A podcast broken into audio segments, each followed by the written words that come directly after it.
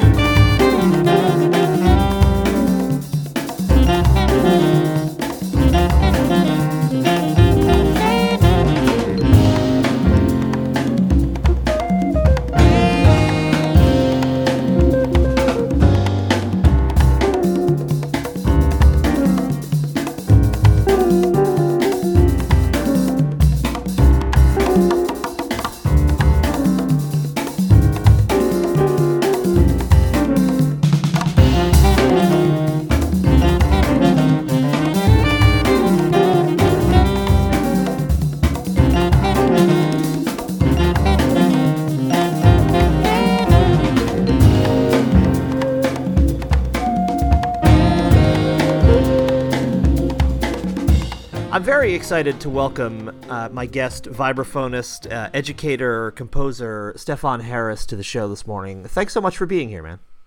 Oh, thank you, Jason. Thanks for having me. So this morning I looked through the archives of the show, uh, which is closing in on 500 episodes, and I because I wanted to see when the last time you were on was, and I realized to my horror that you have never been on this program before, and I don't know how in 11 years that is possible. I even lived in Albany for a long time. I, I mean, it's not like I didn't know who you were. I've played your music a million times on the radio. So first of all, my abject apology. I don't know how I've not interviewed you before, but I'm so glad we're rectifying that now. Uh, and especially with this incredible album, Sonic Creed, um, which has just come out. Uh, and I wanted to, I guess, start by asking in a lot of the writing about it, both uh, the press materials for it, but also other people's reviews of it, people are, including the press materials, I guess, describing kind of a through line for the album, uh, calling it kind of a snapshot of African American life around the turn of the 21st century. And so I guess I wanted to ask you about that and ask how how you're using, for the most part, wordless music to express a concept like that. Well, for me, it, it harkens back to the role of art in our society. There's an inevitable uh, element to creating uh, where whatever comes out of you, no matter what you try to do, it's in some way going to be a reflection of who you are. It's going to be a reflection of your ambitions, of your your intention and how you want to move through the world.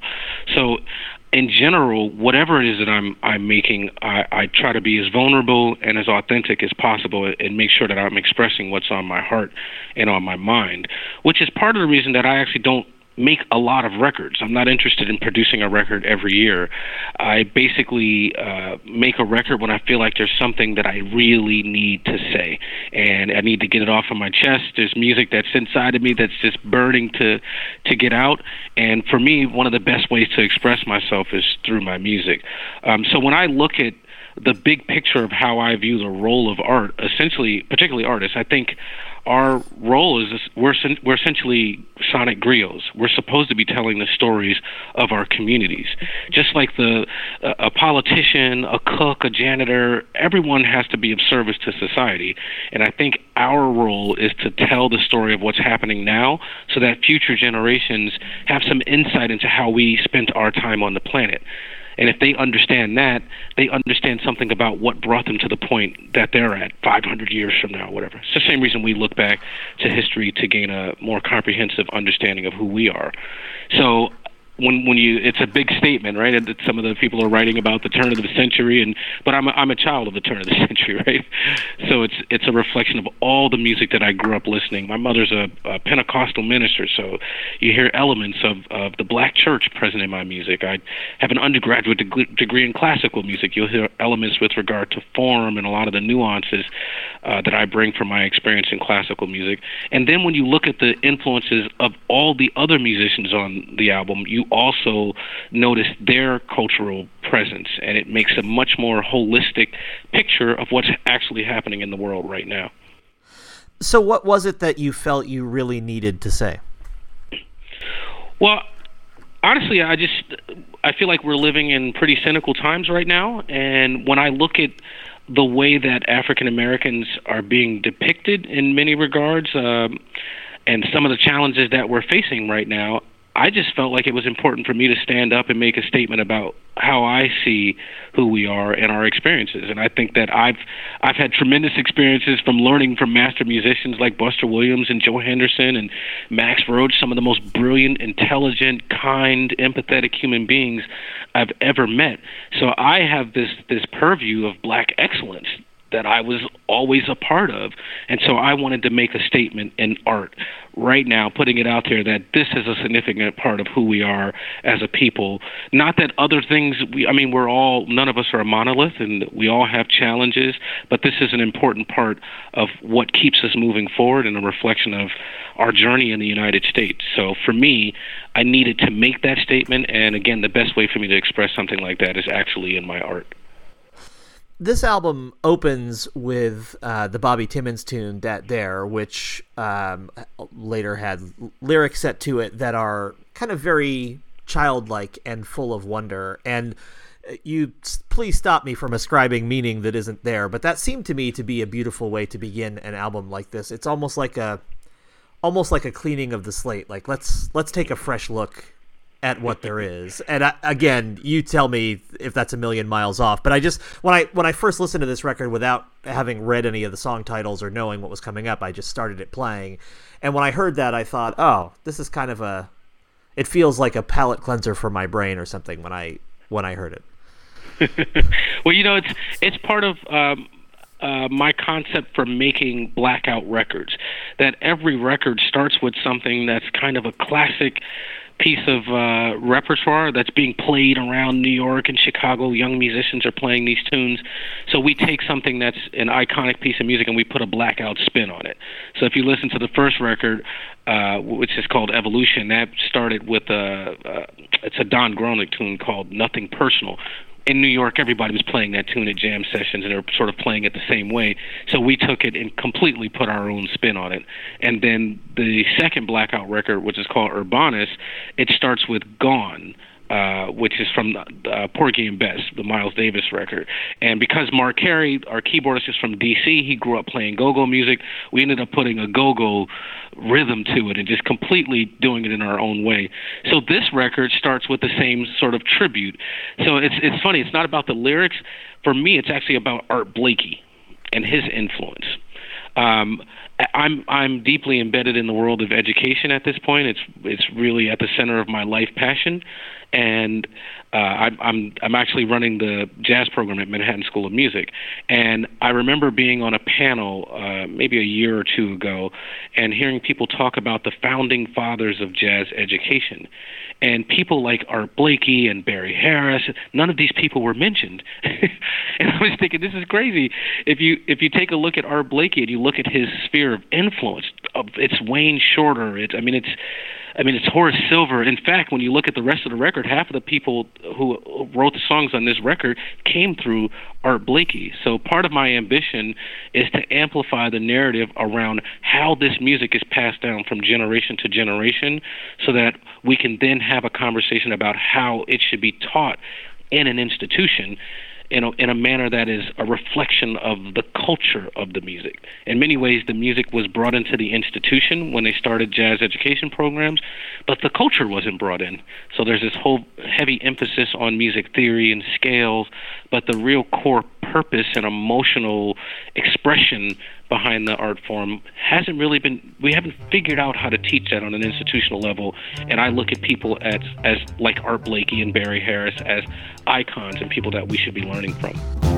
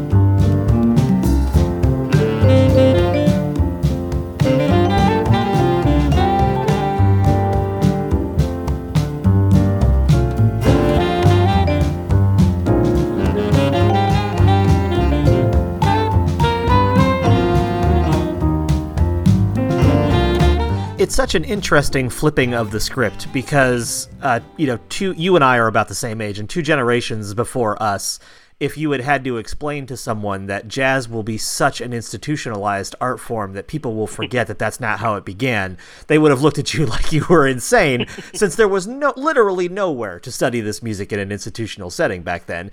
And now we've come to the point where we have to remind people that this did not begin in a classroom.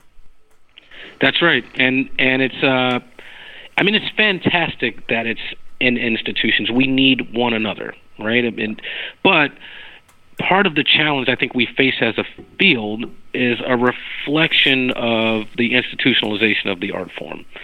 So I think people come to art they because they want to see a bit of themselves reflected in the art that they consume right? So I mean, I remember seeing. You said we were about the same age, so you probably saw the game with Michael Jordan back in the day when he when he had the flu. Yes, absolutely. You know, I mean, this guy's like passing out on the sideline, but he just mustered the strength to get back up, and he scored whatever thirty something points in a in a quarter. Like I remember seeing that and just dreaming and really pushing myself to have that kind of drive, and no matter what happened. And so I look at I look at what we do in the same way. We're supposed to be vulnerable. We're supposed to be courageous. We're supposed to be flawed and and be willing to get on stage, make mistakes, and then find a way to connect with one another. We're supposed to get on stage and be the living example of how people who have who can have completely disparate ideas can come together to create something of beauty. And so when I look at that, I know that that's not always taught on an institutional level because those are the cultural competencies associated with the art form. It's usually theory driven.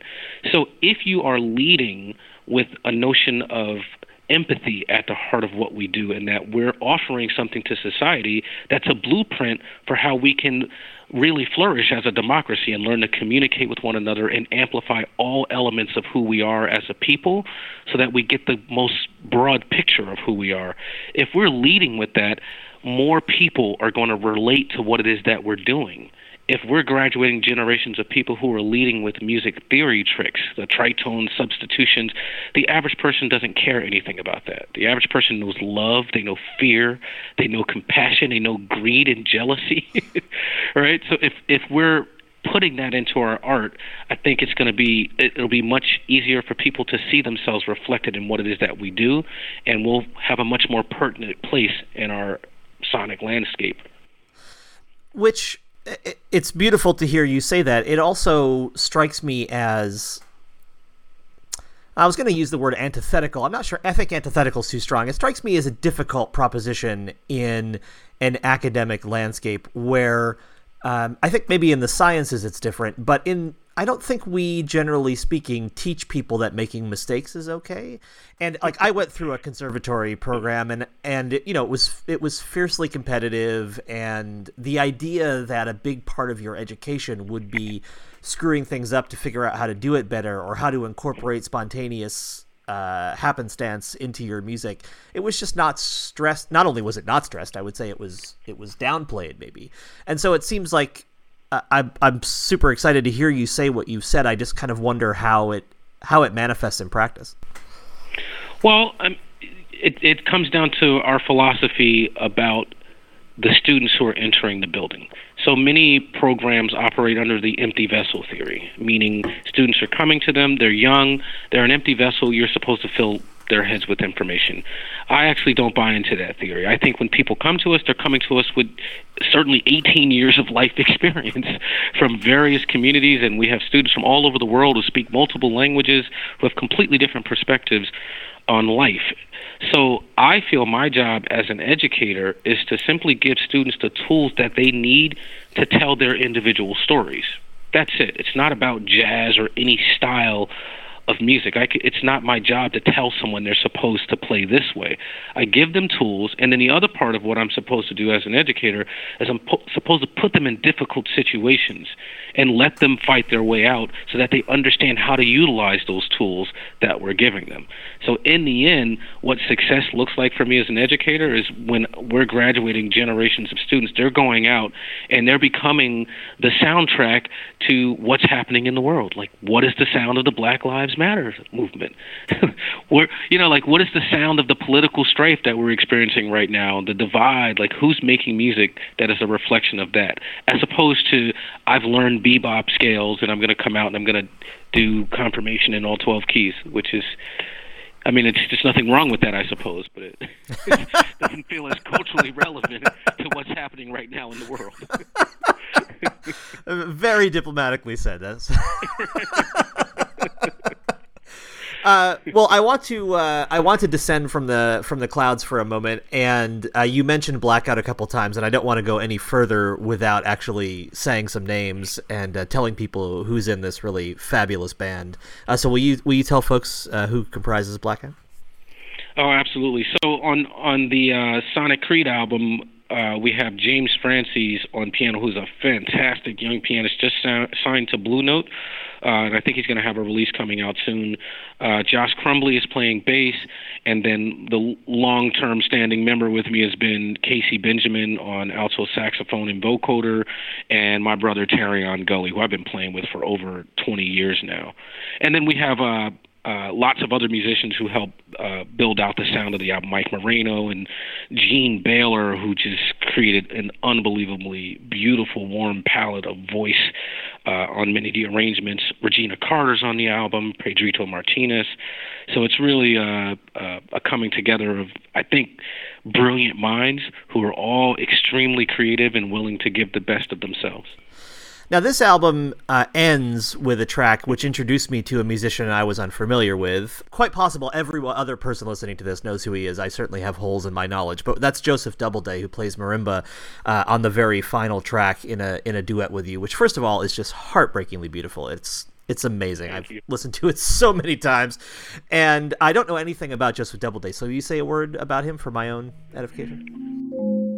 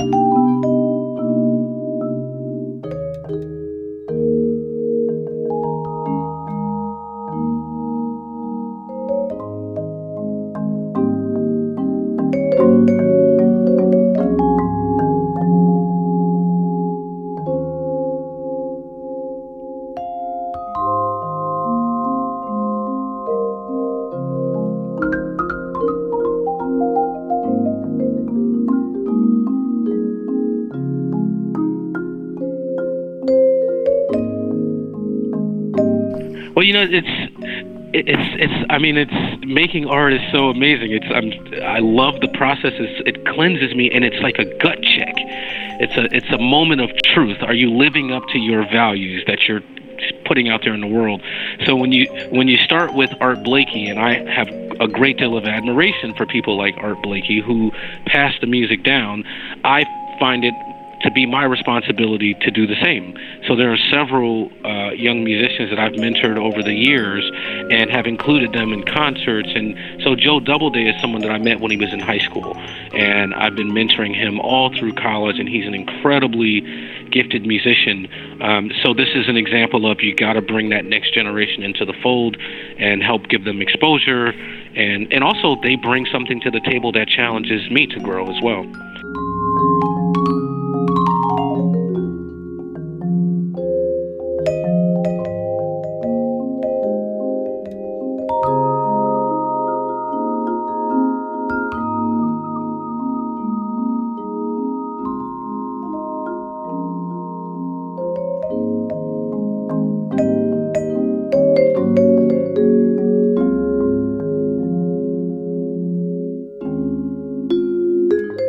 Back to the episode in just a minute. First, let me remind you about supporting the show via Patreon.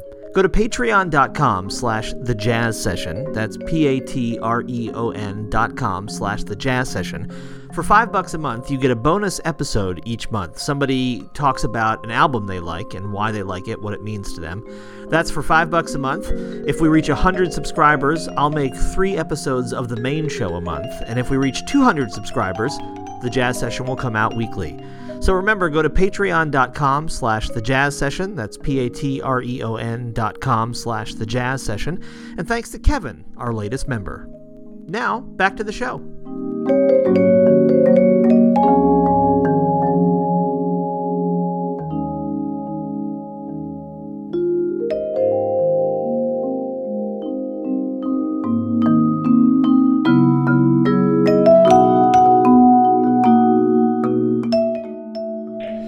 Also wanted, in particular, uh, and you you just mentioned Jean Baylor, but I asked, wanted to ask you to say something about Jean Baylor, um, who I had heard of before, but whose music I haven't heard a ton of, and who just contributes so much uh, to this record.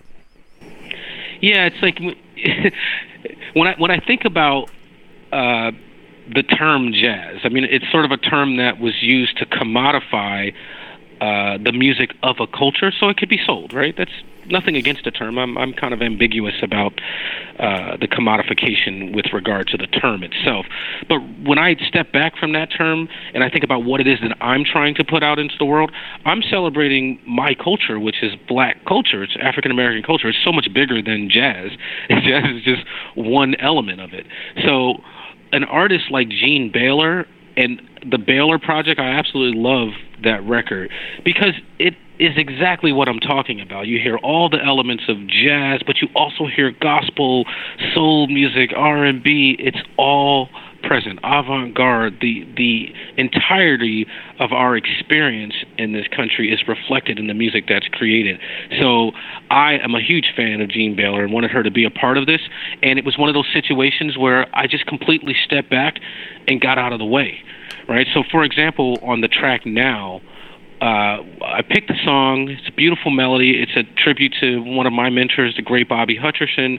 Uh, and we, we had the lyrics and everything, and then we got in the studio. And at one moment, Jean said, "Hey, Stefon, do you mind if I try something?" And I'm like, uh, "You're Jean Baylor, absolutely. Everybody leave the studio." Jean goes up in the booth. It's just me, Terreon, because Terreon co-produced, and the engineer. She goes up in the booth and she starts figuring out voices to layer and she ended up layering 16 background parts to create the chorus. But it was on the spot, just listening to the previous track, trying different notes, and she created that whole arrangement on the spot, probably within a half an hour.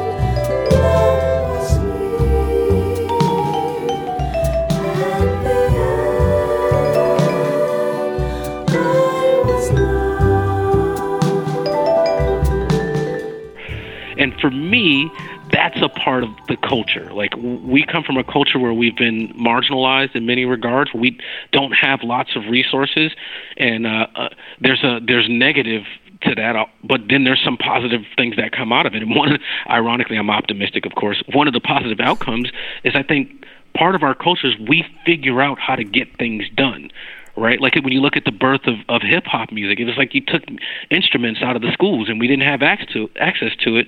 So one of the first things I remember doing is doing beats on the side of the car. My brother could rap, right? We started to make our own instruments. So there's this element of being empathetic to what's happening in the moment, to the possibilities, and having the courage and vulnerability to try to go after it. So that whole process of the way we made the record is, I think, also a reflection of our culture. Well, that's amazing. I, hearing that that's how that incredible performance came about is a little jaw dropping. I have to admit. Uh, wow. Okay. So uh, now I'll recover from that and um, ask about uh, Terreon Gully. I think it's it, because the instrument that you play uh, is also melodic in nature, I think it can be easy to overlook the fact that it is a percussion instrument. And it always has struck me that uh, Terreon Gully is particularly skilled at playing with vibraphonists and at knowing how those two kind of percussion uh, sound worlds mesh together. He just seems incredibly, incredibly skilled at it. Uh, and it's very completely unrelated to this interview. I've been listening to him a lot uh, recently in other contexts as well. But on this album, again, it just it just really shines through just how damn good he is at yeah. figuring out where to be and when to be there and all that stuff. And so maybe if you could say a word about that and that relationship. Oh, Terreon, I love Terreon from the bottom of my heart. I mean, it's sometimes it's there's no practice necessary. There's no rehearsal necessary. You just have artistic soulmates. And after the first 30 seconds on stage, whatever 20 years ago, I knew that Terreon and I had a chemistry that was just going to unfold decade after decade. I always tell people he's on every one of my records except the first two, but that was because I didn't know him. so I mean, he's just brilliant, and, and you know, it's it's not so much about the vibraphone. It's really that when you look at the cultural origins of this art form, it's an art form that was born out of a people who were marginalized and didn't have the opportunity to tell their authentic story right? So it's like if you were back in in the days of enslavement, if you expressed your intelligent intelligence, your ability to read, your love for another person, they would separate you. You would get lynched, or you know, I mean, it, you weren't allowed to tell the truth. There was an image that was being put on you. The one time during the week that you could get that truth out and express yourself authentically would have been on Sunday in church when you were alone in your community. So the the need for the music was born out of that, the need for people to tell their authentic stories. So you someone would stand up and in that moment they would sing their pain and they would sing their joy, they would sing their brilliance and the community around them, the congregation would support them. They would sit down. Then the next person would stand up and tell their truth. So if you imagine that you cannot be authentic in your life and you get this 1 hour or whatever it is during the week to tell the truth, you absolutely wouldn't copy anyone else.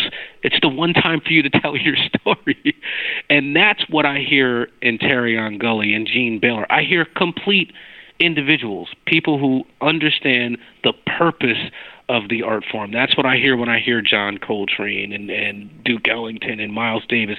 Complete individuals who are expressing them, themselves because they know that this is probably one of the best ways for them to do it. In many regards depending on the era that you you live it may have been one of the only outlets for you to tell your truth as an African American so Terreon is incredibly authentic and articulate as an individual which makes it really easy for me to connect with him because I understand the language that he's speaking. It's totally different than the way that I speak, but because it's so clear, it's easy for me to have a conversation with him and connect with him. Because of the nature of your education job, you have uh, probably more of a chance than many people to speak your mind to other people. But I wonder if music still provides an outlet that that just doesn't provide. Well, that's a great question. you know, because I, I'm I'm not obsessed with making lots of music. I mean, I absolutely love the science of music. I, I'm up at three o'clock in the morning trying to figure out how these vibrations relate to one another every single day. but the the process of going into the studio and making an album, it's one outlet for me. I always, uh, yeah, I have these notebooks, thousands of pages of notes. Some most of it's music, but then there are a lot of pages where I'm just writing my thoughts. And I remember many years ago, I had this epiphany and I wrote it down in my notebook. And it basically said, I am not a musician.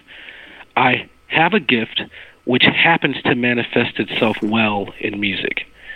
And that statement changed my life because it gave me permission to dream off of the bandstand.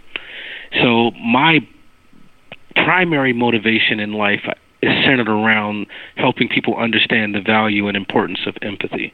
So I do that through the music that I'm making. I think it's a, a live demonstration of how we come together, how we listen to one another. I also do that in my teaching. I, I'm giving people the skills that they need to learn how to connect with others. I'm also an app developer, so I'm building apps that uh, help people train their ability to connect with others. These are tools that I'm building. I also do corporate presentations where I talk about management techniques and team dynamics, and I'll use music as an analogy, but it's all centered around this notion of empathy.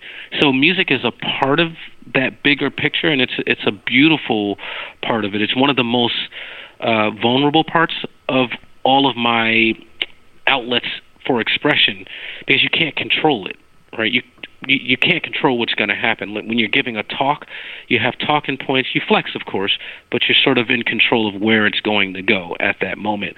When you get on stage and you're improvising, it's completely related to the weather. it's related to the temperature. It's related to if you just got off an 18 hour flight and you're tired. It's related to how the audience is feeling. So it's one of the few moments in life where I don't have time to think about the future. I don't have time to think about the past. I'm completely immersed in the now. And that's a powerfully spiritual place to get to that I, for the most part, I don't know if I've been able to get there outside of music. You've used a lot of words in this interview that I associate with spiritual practice. Um, I'm a Buddhist, for example, and so if you're an American Buddhist, you're always going to hear compassion and intention and empathy and those kinds of words. Those are kind of the hallmarks of talking about that practice. And you just perfectly anticipated that at the end of that sentence. But I wonder, do you have a spiritual practice of some kind besides music? Obviously, music is one. Yeah, I'm. A, I, I don't belong to any particular religion, but I've I've studied lots of different religions. I'm absolutely influenced by Buddhism. I mean, it's what a what a beautiful uh, approach to maneuvering through the world, and a beautiful approach to creating influence in the world. So, and when I look at our art form, there's such a clear connection to the philosophy of what's associated with Buddhism and the philosophy of how jazz actually operates. In many ways, I look at it and I'm like, yeah, these are jazz improvised music is like a manifestation of those principles that I was reading about and learning about uh, in Buddhism. You know, I, I played for many years with, and I still do, with Buster Williams, who is an iconic uh, Buddhist and was one of the people who turned Herbie Hancock onto Buddhism, and Wayne Shorter and many other people. Uh, so I've I've been in the presence of a real spiritual giant for many years, and I'm sure that that's been a big part of uh, my influence as a musician and as a man.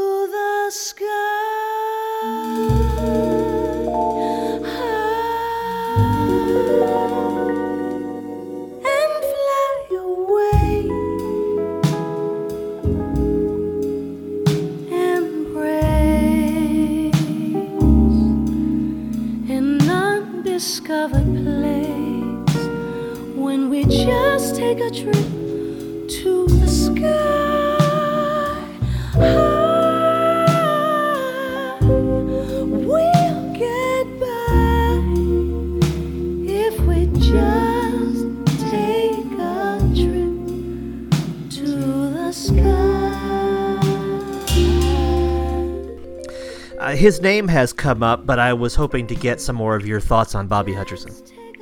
Oh. oh wow, Bobby Hutcherson. I mean, I feel like we could do a whole other show that is just Stefon Harris on Bobby Hutcherson, but Yeah, and and the thing about it is, it's it's funny. Like I look at these instruments, and they're just a bunch of metal and wood. They're just tools. Like we, we we can't we don't obsess about the hammer when the carpenter builds a beautiful home. Right? Yeah, it's just a tool. So when I think about Bobby Hutcherson, it's so ironic. I I don't think about the vibraphone at all. I think about his brilliance. I think about how curious he was for his entire life. We have brilliant musicians throughout the history of this art form, but I can tell you, you can only count on two hands, and you may not even need two, the the number of musicians who were able to grow throughout their entire time on the planet. Most great musicians come into their own at a young age. They they they gather their sound and then they basically execute on that sound for the the rest of their time on the planet and they make beautiful music. Bobby Hutcherson was absolutely curious and hungry, an intellectual genius. And if you listen from record to record, you're hearing growth, you're hearing new vocabulary, you're hearing new ideas. I think of people like Duke Ellington as a classic example of that. There are very few. Someone like Miles Davis is an interesting case too, right? Because he grew up throughout his entire life. But when you listen to once Miles hit his stride with regard to his vocabulary on the trumpet, he actually held on to that for the rest of his time, but he was so masterful as a leader, he kept changing the environment around his voice, which was a way for him to continue to innovate.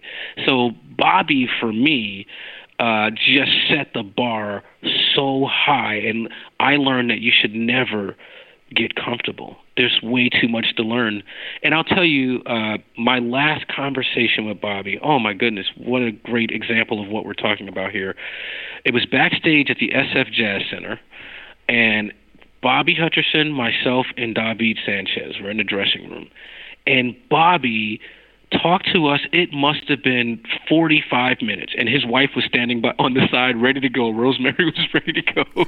He talked to to us about for about 45 minutes about the power of pentatonics, and he's been really dreaming and exploring like what happens, what does it do to to the audience when you're one step away like how long can you live in that dissonant space? And can you sense where people are and right when they're about to fall apart bring them back in? And can you delay that intensity long enough? I mean this guy was like you could tell he left that night and probably went home and started to dream and explore more and got up the next morning.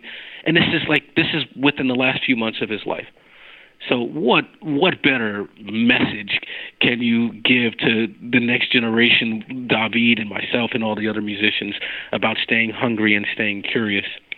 I mean, it's uh, the other thing I'd say about what I love about having had the opportunity to be engaged in this art form from a cultural perspective is I literally have been able to be around geniuses and not everyone can say that. I mean, literally, Joe Henderson, he was a genius, and Barry Harris, and I played with Max Roach, and I mean, it's an unbelievable experience. It completely changes your perspective on what's possible in your own life.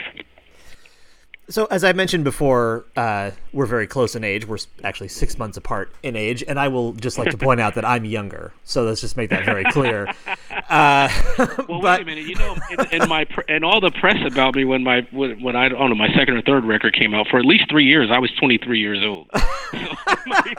I might be fair, three years younger than you. Fair point. Fair point. All right, I'll concede. I'll concede. But um, so that means that uh, we essentially came up in the '80s, and then we're you know entering our adulthood in the early '90s. And I wonder now, uh, everything you just described and and I I really hope this is my own myopic lens, but everything you just described feels to me like an era that is almost gone. And I wonder if the like the students that you're teaching now are are they going to have access to the same just the same kind of people that that you did because of when you grew up? Oh, I understand that. Okay, I, I was uh, when you said an era that's almost gone, you're referring to the people. I was thinking about the idea, and I'm thinking, no, curiosity is not. No, no, not the idea, but yeah, just I mean, just the right. just the Bobby Hutchersons and the Joe Hendersons of the world. I mean, like these people who were foundational artists in this music. Well, I mean, the thing is, um, it's funny. I've had this conversation with a bunch of my friends. Even like we're all around that age where a, bunch of my friends are starting to say, "Yeah, these young people, these young guys, they just don't understand." And I'm like, "Well, you're sounding like your grandfather right I mean, it's like every generation reaches a point, we reach a certain age, and you start to think that the the next generation just doesn't get it. I actually don't see it that way at all. And uh, so, on the one hand, we're we're losing many of our our icons like Bobby Hutcherson, uh, but Bobby took the time to spend with younger musicians and to pass that information down. And we have such admiration and love for that for him. And even beyond the love for him we have what Buster talks about as actual proof. They talk about this in Buddhism. We've actually taken the principles that have been shared with us from Bobby and put it into action and gotten positive results. So, although Bobby may not be with us, the the message that were passed down to Bobby Hutcherson, Dexter Gordon, and everyone else who came before him, it's that same beautiful message about our nature as a species, about how we're going to move forward, that is being passed down from generation to generation. So it's it's in part uh, I'm I'm in that middle age now, right? I'm not a kid anymore. It's part of my job to do that, and and people like Kenny Barron are with us and continue to pass down incredible information. So, I'm very confident that that element of our nature will continue to thrive as long as we understand that, in large part, that's our purpose as artists which is why we need to make sure that we're teaching the culture, not just teaching it, but our institutions are a reflection of the culture of the music. Yeah, and I want to be clear that I was in no way saying the kids don't get it. I was just saying the kids won't have access to a bunch of these of these folks because they're dead. But you've you've answered that question about well, then it's the job of the next generation to serve as the bridge to that knowledge. That's so. right, and, and, yeah, and if you think about it, um, it's funny. Uh, I've I, have i have come across a lot of young musicians. They and they say, man in middle school, the first blackout record that was my that was the one that turned me on to jazz. Right.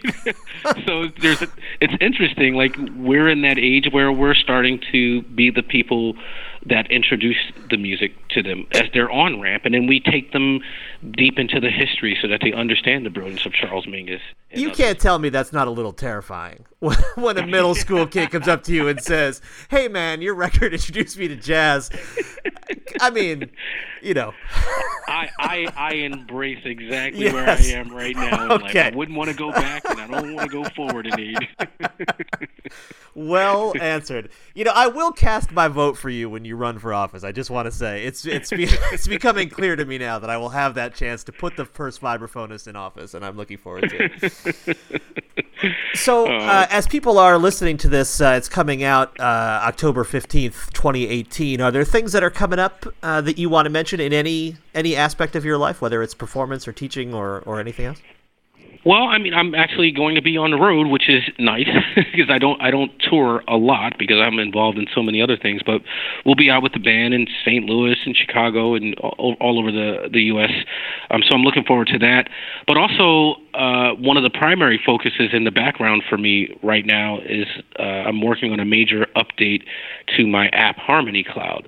So I'm deep in the world of designing algorithms for software, which is like blowing my mind because it's it's making me so much better as an educator. It's helping me understand people so much more clearly and teaching me how to articulate ideas, which is funny because you generally don't think of software that way.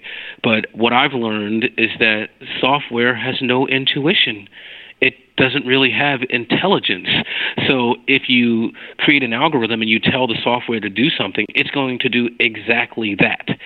So if you tell a musician, here, do this, this, and this, there are all types of intuitive things that we may change without even realizing it.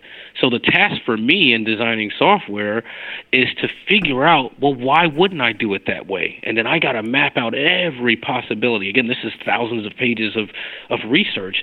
But once I go through that process and figure out every element of why I would intuitively do something else, I figure it out. And then when I'm teaching, I can help explain it better to other people and help them understand how to move forward. And then they can use the tools that I'm creating uh, to increase their ability to understand music and hear what's happening around them. And so now that you've said all that, I'll ask you the question that a good interviewer would have asked before that, which is tell me about the app. no worries. So my my my company's called the Melodic Progression Institute, and I have a business partner. His name is Cliff Swiggett. He was a part of Microsoft when it was very very early. It's probably when it was 2,000 employees or something like that. So he's a brilliant software developer, and he actually is a fantastic trombonist also. So he has that unique combination of understanding the world of coding, but when I come up with algorithms in music, he understands what it is that I'm saying to him and can translate it. So it's the perfect balance in our partnership. Um, we we met at a master class that I was giving, and I was teaching music from. Uh, the perspective of emotion and also from the physical characteristics when you hear a sound like literally we're in our we're not conscious of it but some sounds make our stomachs hurt. some sounds make us feel light on our feet. So I have a whole system of teaching that's centered around body awareness. And he was there and asked me about, well, what do you do next? Like, how does someone practice this?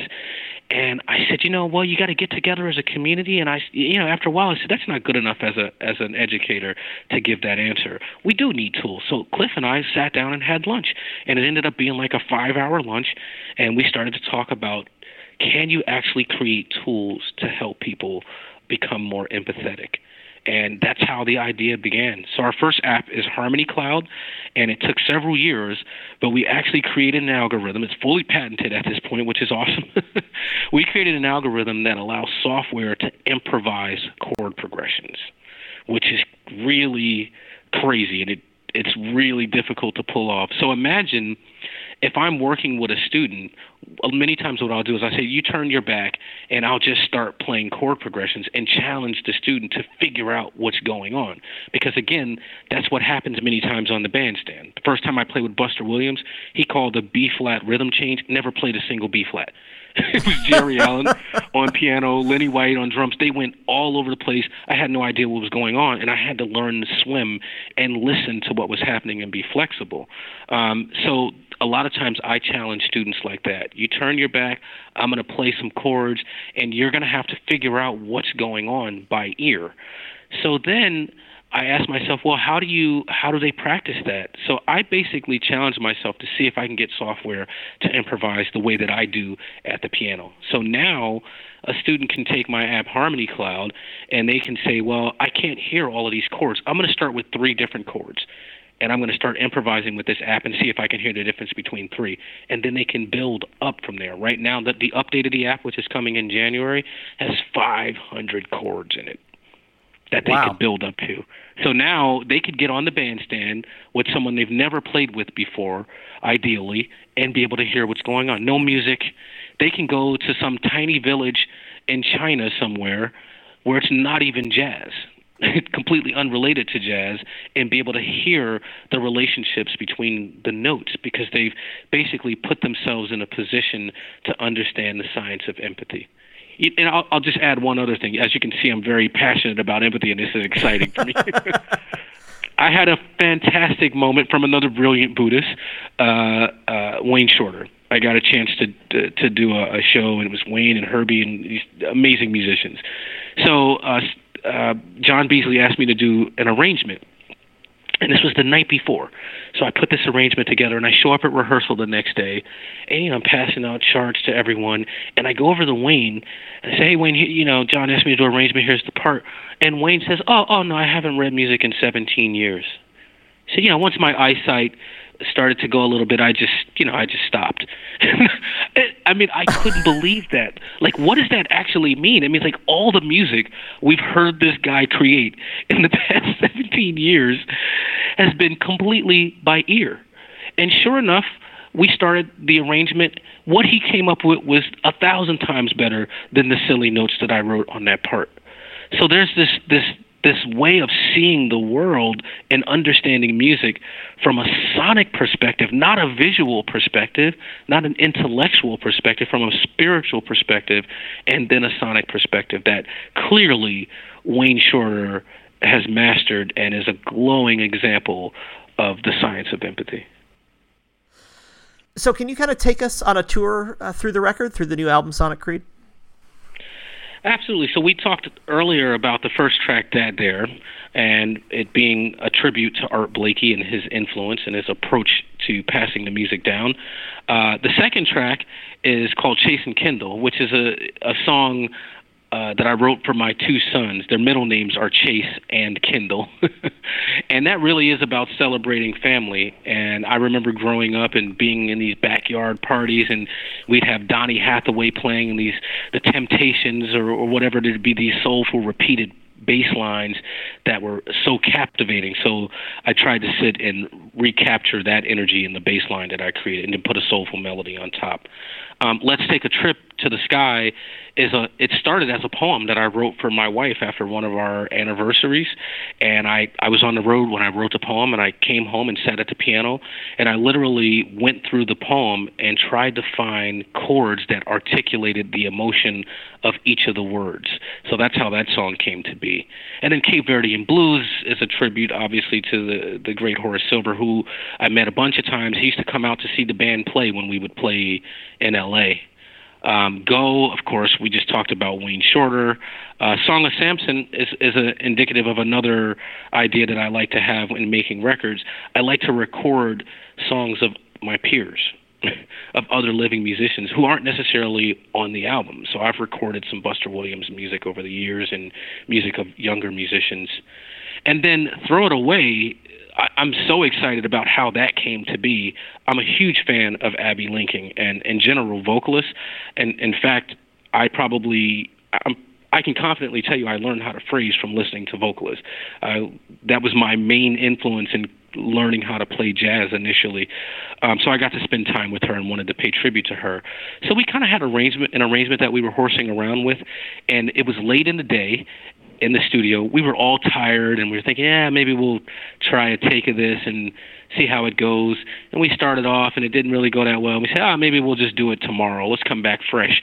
And Terreon says, wait a minute, turn off all the lights. so it goes completely pitch dark in the studio. All you can see is the red exit sign. We can't see each other, so we're like, well, what do you want to do? And Terreon's just like, I don't know, man. It doesn't matter. So forget the arrangement. Let's just see what happens. And James happened to be playing the piano on the previous take. So the lights go out, and all of a sudden, James just switched to some keyboard sound that sounded like it was from outer space that none of us had ever heard before. And he wasn't playing Throw It Away. I had no idea where he was going to go. We didn't know if we were even going to play Throw It Away. So this is an example where there's a little space that, that was left where he was creating these chords and textures, and then I just had to use my ear and dance with him wherever he was. And somehow we found our way into the tempo and very eventually Casey just took the lead on the melody. I'm sort of dancing around him, but none of that was discussed. And my favorite moment of of connectivity is how we end that track. We literally end we stop on a dime. No one's conducting, it's completely dark in the studio, but we're so connected as a community that we all sense that this was the moment to let go and to end the piece. So I was just so thrilled, and that was one of those moments that you you you look for in music as much as possible, where you finish. The lights go on. We all are completely laughing and we hug each other because we knew that we came together in a way that was ideal and really, really special.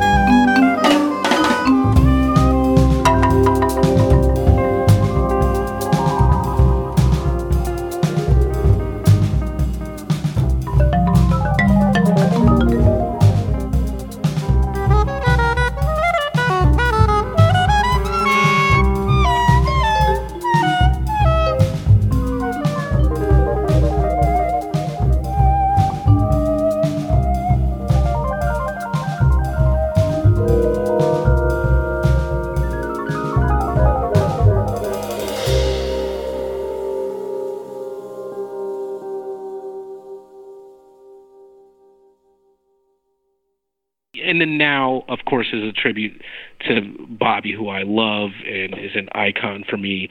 But you know, part of the concept with this record and all my records is I want to pay tribute to our ancestors, to our direct influences. As you notice, all the people I'm talking about are people that I've met and have had life experiences with, with the exception of Art Blakey. Um, uh, but I think it's important to pay tribute to our elders in the way that they would be proud of us to pay tribute. And that means doing it in our own way. So I never just directly copy. When you hear our version of now, you should hear our version of what's happening in the world right now. And then the last track, uh, Gone Too Soon, is uh, my tribute to Michael Michael Jackson. First of all, it is a phenomenal composition. It literally plays itself. You can just play the melody and the chords, and the magic is there if you play it with authenticity and with some feeling. So I love the piece. But Michael Jackson is a really important figure uh, in my life. Uh, for one, I was a huge fan of the Jackson Five, and just hearing that much soul come out of that little person. but but then there was there was that moment uh, growing up where there weren't very many people of color on television, and you would rush in the house if there was someone on television, so you could see yourself reflected in the in the art that we consume, as I mentioned earlier. And I just I just remember Thriller, and I remember that all of a sudden after that, all types of African American artists started to be included on MTV. So he opened up a door and opened up possibilities for all of us that I was so inspired by. And then when he passed away, I just was really hurt uh, by a lot of the ways that he was treated in the media, and I felt it was important to pay tribute to him. And the the other thing that's important for me is when I look at his life, aside from the controversy, I am not thinking about any of that. What I what I do see is a person who, despite all types of challenges that he faced, I mean, let's not forget he's an African American from Gary, Indiana, right? So I'm sure he went through some challenges in his time in the United States. This guy managed to muster the compassion to live his life dedicated to love, empathy, and helping other people despite everything else that was going on around him. And for me, I I need that because it's challenging for me at times, right? I mean, I get angry and I get frustrated, but I need reminders and I need to see examples of people who are courageous enough to stay dedicated to love. So that's why I pay tribute to him. My guest is Stefon Harris. The new album with his band Blackout is called Sonic Creed. What an absolute pleasure to talk to you. Thanks so much for spending some time with me. Thank you, my friend. I hope all is well with you, and uh, I look forward to hanging with you again sometime.